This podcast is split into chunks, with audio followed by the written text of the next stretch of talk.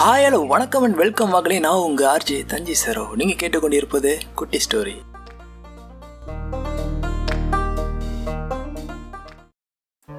சின்ன வயசுலேருந்து தனிமையில் இருந்த ஒருவனுக்கு தன் நண்பன் போல இருந்தது என்ன தெரியுமா?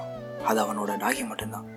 இது வெறும் வார்த்தையால் சொல்லிவிட முடியாது. அவ்வளோ ஈஸியாக இது பண்ணாத சேட்டையே இல்லை.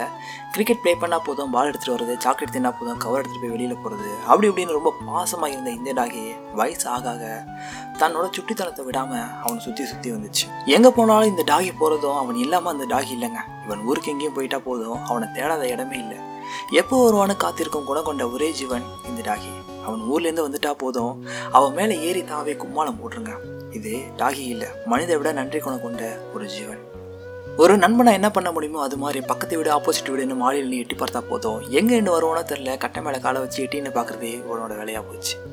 சும்மா சொல்லக்கூடாது. நம்ம என்ன சாப்பிட்டாலும் அதை சாப்பிடுவோம். அது பிஸ்கட்டோ ஆரஞ்சு பழமோ. கண்டதே திங்கிறது கால்வையில் கவர்ந்த மாதிரி காலை தூக்கி படத்தை இருக்கிறது இதுதான் இந்த டாகியோட வேலை. நல்லதோ கெட்டதோ எதா இருந்தாலும் இந்த டாகி இல்லாமல் இவனும் இல்லை இவங்க ஃபேமிலியும் இல்லைங்க. நைட்டு நாங்கள் நிம்மதியாக தூங்குறதுக்கு காரணம் இவன் இல்லைங்க. அது ஏரியா டாக்னால தான். இவனுக்கு வயிறு முழுக்க சோறு போட்டால் போதும். படுத்து தூங்குறது தான் இந்த டாகியோட வேலை. இப்படி ஒவ்வொரு நிகழ்வுலையும் அழியாத படம் போல் இருந்த இந்த டாகி இன்று எங்களை பிரிஞ்சு மூணு மாதம் ஆச்சு. குட்டி பிள்ளையாக வீட்டுக்கு வந்தான். அப்புறம் போக போக செல்ல பிள்ளையாக மாறினான் இன்னைக்கு குடும்பத்தில் ஒரு பிள்ளையாக இருந்தான். என்று இறந்தும் போயிட்டான். சொல்லும்போது என்னாலேயே அதை ஏற்றுக்க முடியல. கேட்குறவங்களால எப்படி ஏற்றுக்க முடியும்? ஒரு வாரமாக கொஞ்சம் டல்லாக இருந்தான். பின்பு போக போக சாப்பிடாம இருந்தான்.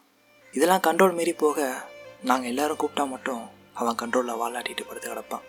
இப்படி ஒவ்வொரு நாளும் ஆக எங்களுக்கு தெரிஞ்சதெல்லாம் இன்னைக்கு இல்லை நாளைக்கு சரியாயிடுவான்னு பட் அவனுக்கோ அப்போவே தெரிஞ்சிடுச்சு போல். நம்ம இருக்கிறது இன்னும் கொஞ்ச நாள்னு இதை வெளியில் கூட காட்டிக்காமல் தனத்தானே உள்ளுக்குள்ளே வருத்திக்கிட்டு எங்களை விட்டு போயிட்டான்.